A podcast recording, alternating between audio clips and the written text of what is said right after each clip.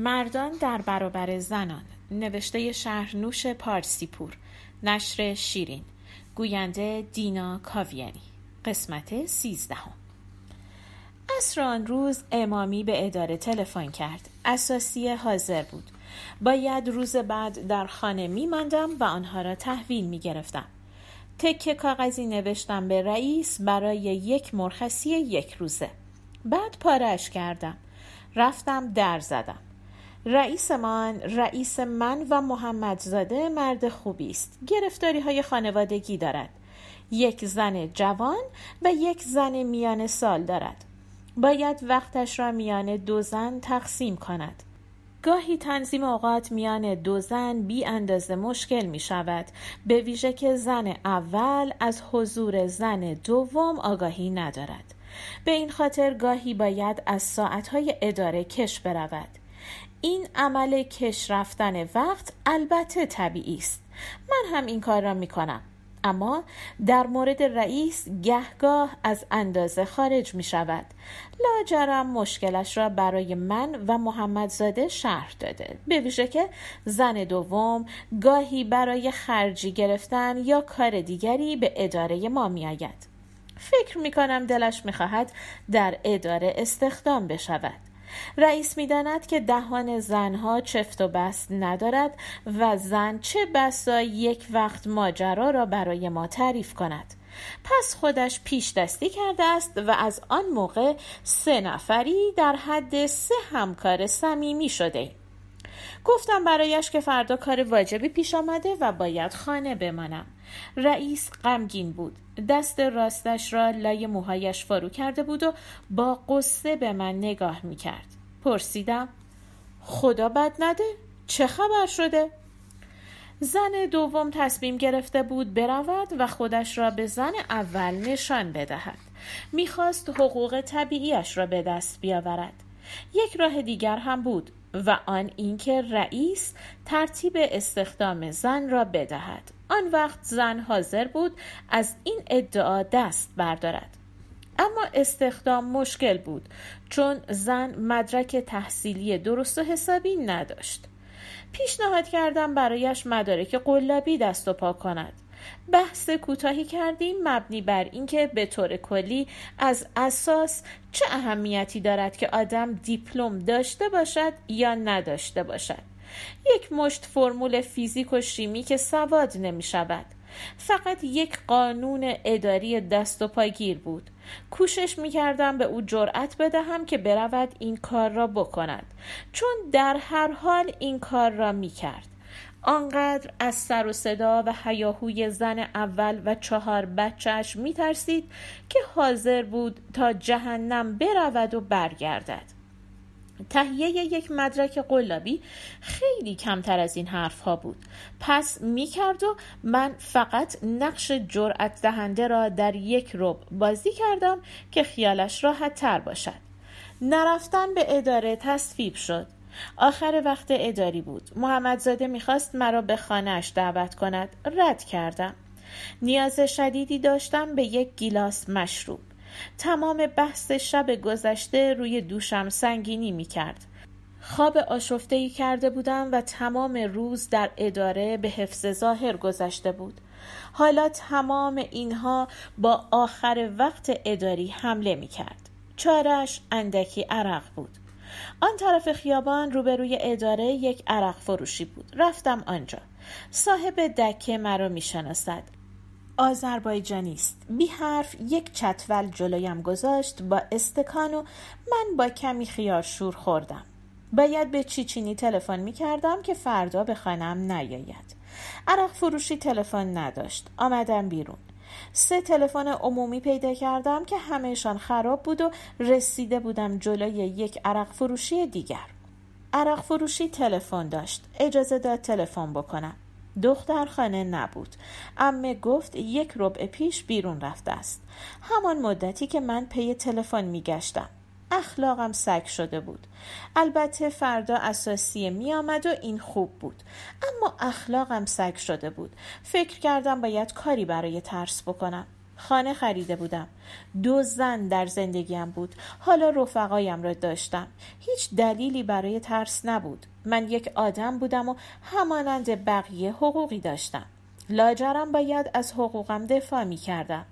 این مسخره است که موجودی در چنین وضعیتی گهگاه بیهوده قلبش از ترس بتپد.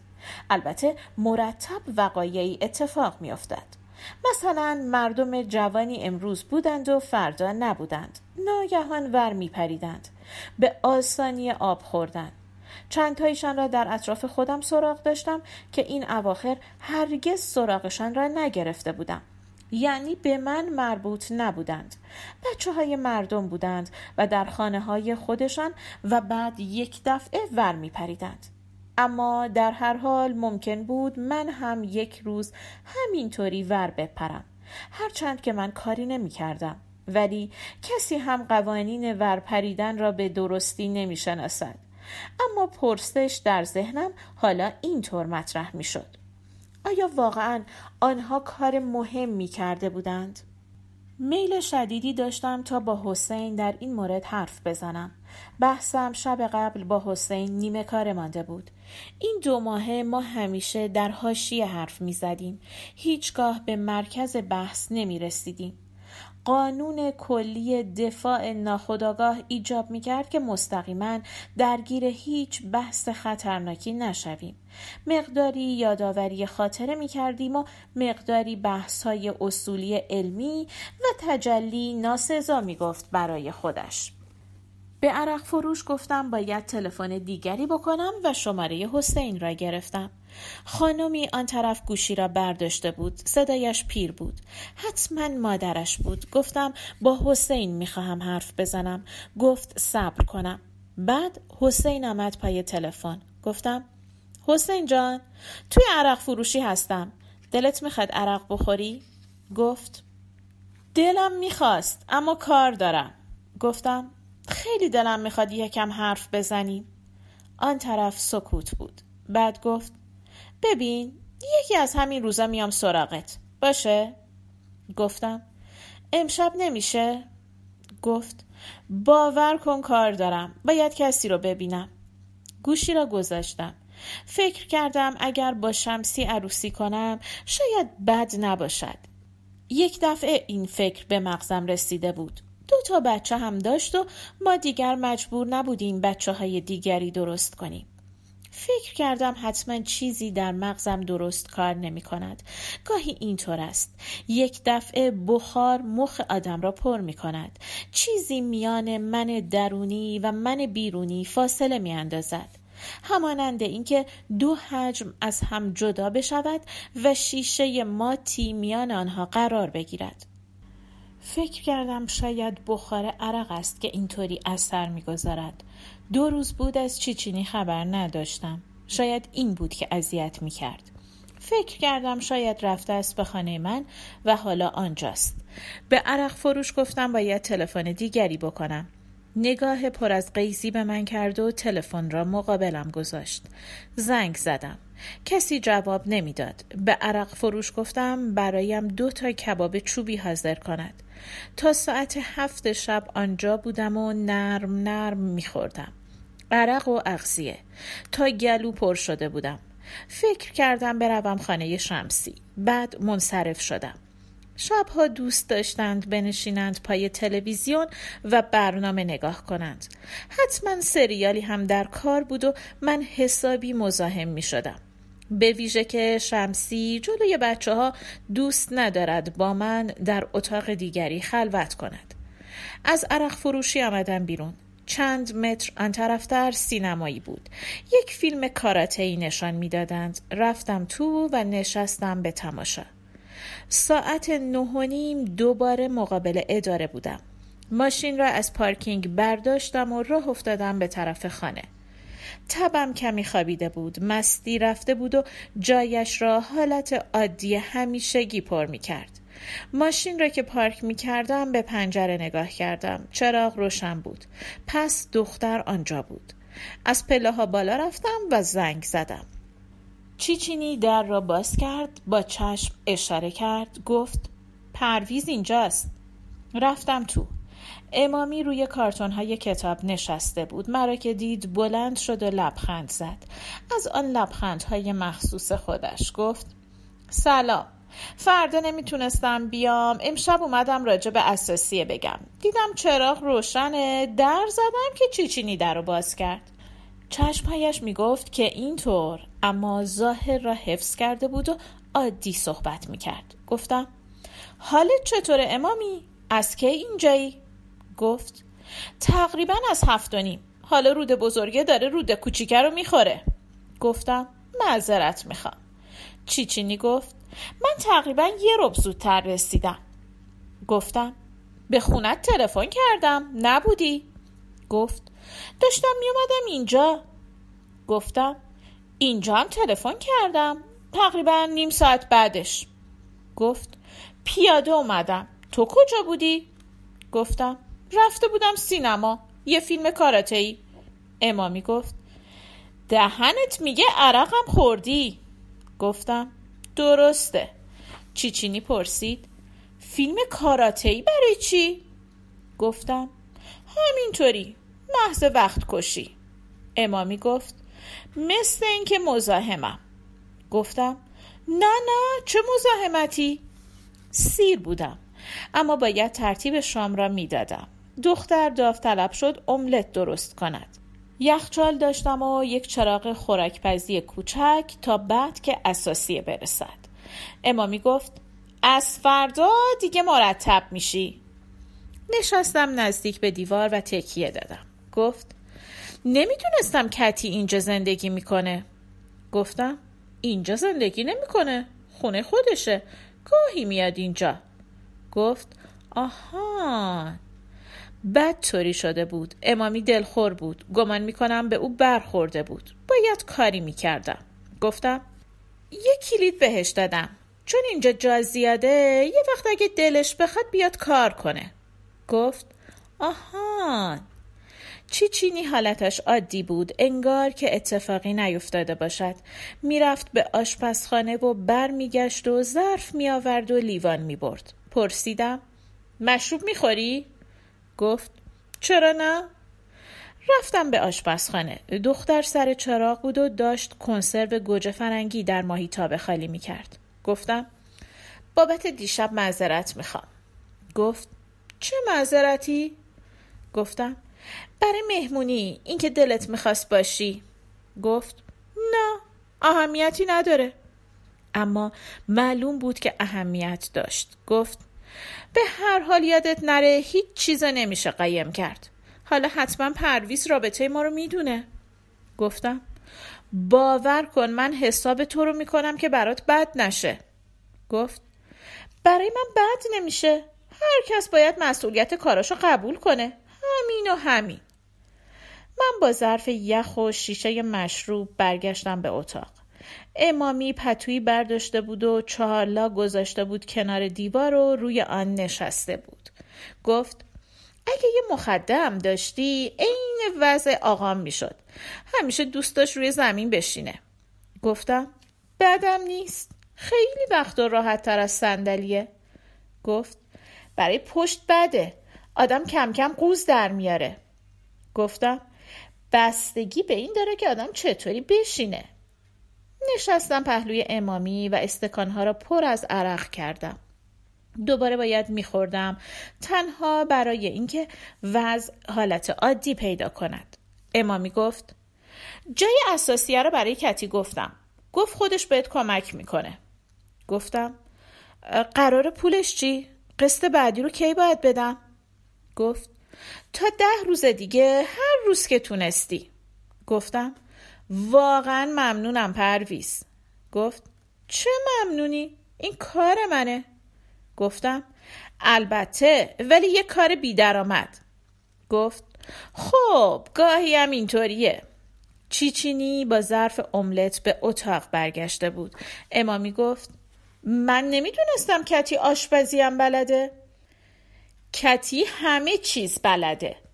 دختر این را گفت و ظرف املت را وسط روزنامه ها گذاشت. شروع کردیم به خوردن. بحث نمی گرفت کاملا روشن بود که امامی متحیر است. نمی توانست سر در بیاورد که ما از چه وقت شروع کرده ایم و نمی توانست این حالتش را پنهان کند. میفهمیدم که چقدر دلش می‌خواهد سوال کند. همینطور که می‌خورد رو به من چشمک زد. گفت عجیبه. یه چیزایی در روحیه تو هست که برای من کاملا غریبه. گفتم خب طبیعیه. ما که زیاد همدیگر رو نمی‌شناسیم. گفت دیگه چقدر باید همدیگر رو بشناسیم؟ گفتم اونقدر نمی‌شناسیم که راجع به هم قضاوت کنیم. امامی گفت مثلا تجلی فکر می‌کنه تو ترسوی رگ خونی با شدت در گوشهایم ریخت. بدون که به چیچینی نگاه کنم حضورش را در برابرم حس می‌کردم. گفتم تجلی گوه خودشو خورده. تجلی یه پارچه عقده است. عقده مادرزاد. گفت منظورت چیه؟ گفتم خودت خوب می‌دونی منظورم چیه. گفت خب البته یکم حالتهای غیر عادی داره. گفتم غیر عادی کجاش غیر عادیه تجلی جز حرف چی تو زندگیش بوده؟ چه کار قهرمانی کرده جز لاف زدن؟ گفت درسته اما به هر حال حداقل دبیره. گفتم دبیره. تو فکر می‌کنی اگه می‌تونست دلش نمی‌خواست مثل اسفندیاری استاد دانشگاه باشه؟ چه فرقی می‌کنه؟ استاد دانشگاه باشی یا دبیر دبیرستان؟ جز اینکه برای استادی دانشگاه باید بیشتر زحمت بکشی. گفت به هر حال اون می‌خواد یه زندگی ساده داشته باشه. احتیاج به پول نداره. گفتم امامی دست بردار. تو فکر می‌کنی مردم برای پول میرن استاد دانشگاه میشن؟ گفت نه همشون اما خیلیاشون گفتم. خب اگه برن قند و شکر احتکار بکنن که بیشتر پول در میارن. یا مثلا برن هروئین بفروشن. گفت اما اونطوری جنبه روشنفکرانه وجودشون راضی نمیشه. گفتم پس لابد فکر می‌کنی برای همین جنبه روشنفکرانه است که تجلی دبیر ساده مونده و مثلا دکترا نگرفته؟ گفت تجلی به این دکتراها میخنده. گفتم خندم داره. اما مثلا اسفندیاری بدبخت. بالاخره ما شاهدیم که برای کارش به راستی زحمت می‌کشه. چیچینی پرسید حالا این تجلی کیه؟ گفتم یکی از رفقای ما رزمنده سابق. امامی گفت و رزمنده در حال. من ساکت بودم نمی‌خواستم بحث کنم. مطمئن بودم تجلی هیچ کاری نمی کند. زندگیش به طور حتم شبیه زندگی من بود. البته منهای زن. این شاید ضعف من است که بدون زنها نمی‌توانم زندگی کنم. چیچینی پرسید خب حالا این تجلی چرا فکر می‌کنه تو ترسوی؟ گفتم نمی‌دونم چیچینی چرا از خودش نمی‌پرسی؟ چیچینی گفت؟ احمد ترسو نیست. با قاطعیت در چشمهای امامی نگاه می‌کرد. می‌دونم جوجو. من که نگفتم. تجلی گفت. تازه این بحث مسخره است. ده ساعت مردم با هم بحث می‌کنن. بعد بی خودی نتیجه می‌گیرن که فلانی ترسوه یا فلانی حقه بازه یا فلانی فرصت طلبه. تازه این بحثای این دوره نیست. بحثای بچه های دوره قدیمه. چیچینی گفت. مگه بچه های قدیم و جدید داریم؟ امامی رو به من خندید. الله اکبر. قوره نشده ادای مویز رو در میاره. چیچینی سرخ شد. این میل خود بزرگ بینی عاقبت چیچینی را از پای در می آورد. به هیچ وجه نمی توانست باور کند که فقط نوزده سال دارد. اما من داشتم آرام آرام از امامی متنفر می شدم. دلیلی برای جبهگیری او وجود نداشت. در رابطه من و چیچینی هیچ نکته ای نبود که مزاحم زندگی او باشد. شاید فکر می کرد چون در خانه او با چیچینی آشنا شدم پس باید حساب و کتاب پس بدهم. و اینکه آنها در محفل دوستان از ترس من حرف می زدند.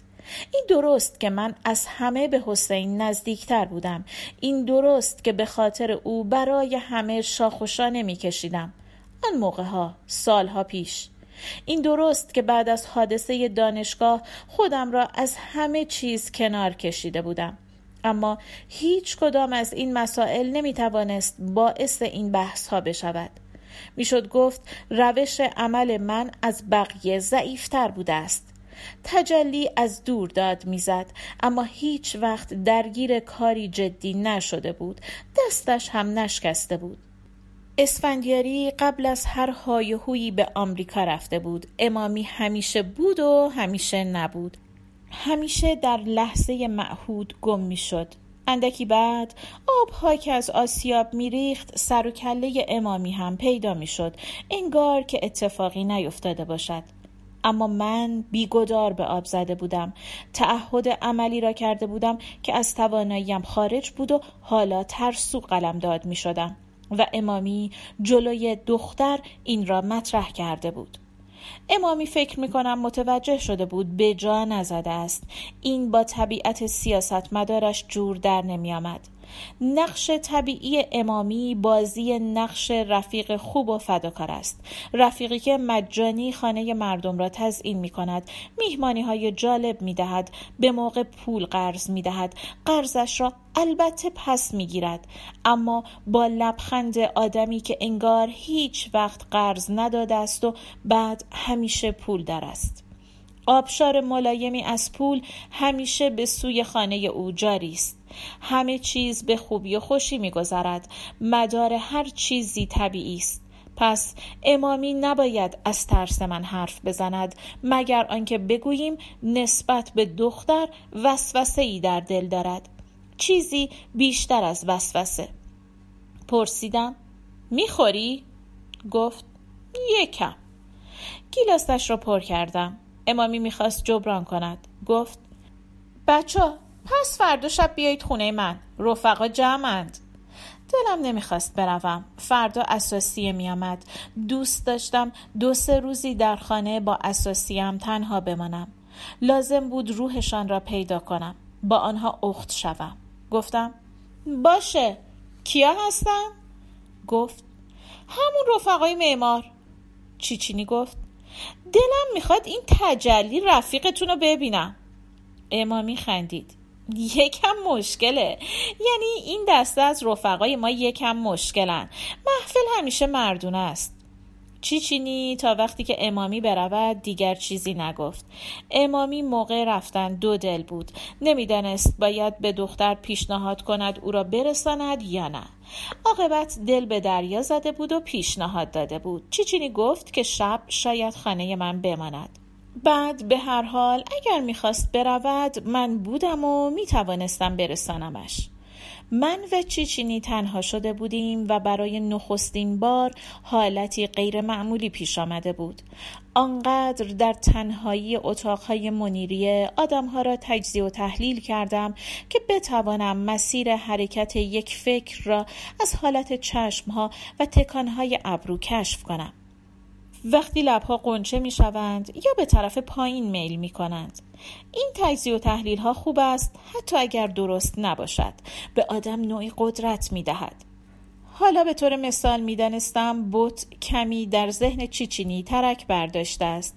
چیچینی از آن دست مردم بدبختی است که همیشه باید بپرستند و ستایش کنند وگرنه درگیر هیچ ماجرایی نمی‌شوند. البته آدمی همانند من معلوم نبود به چه دلیل مجهولی باید بوت ذهنی چیچینی شده باشد. اما شده بودم. حالا کسی از راه رسیده بود و از ترس از جنبه ضعیف من حرف زده بود. پایان قسمت سیزدهم.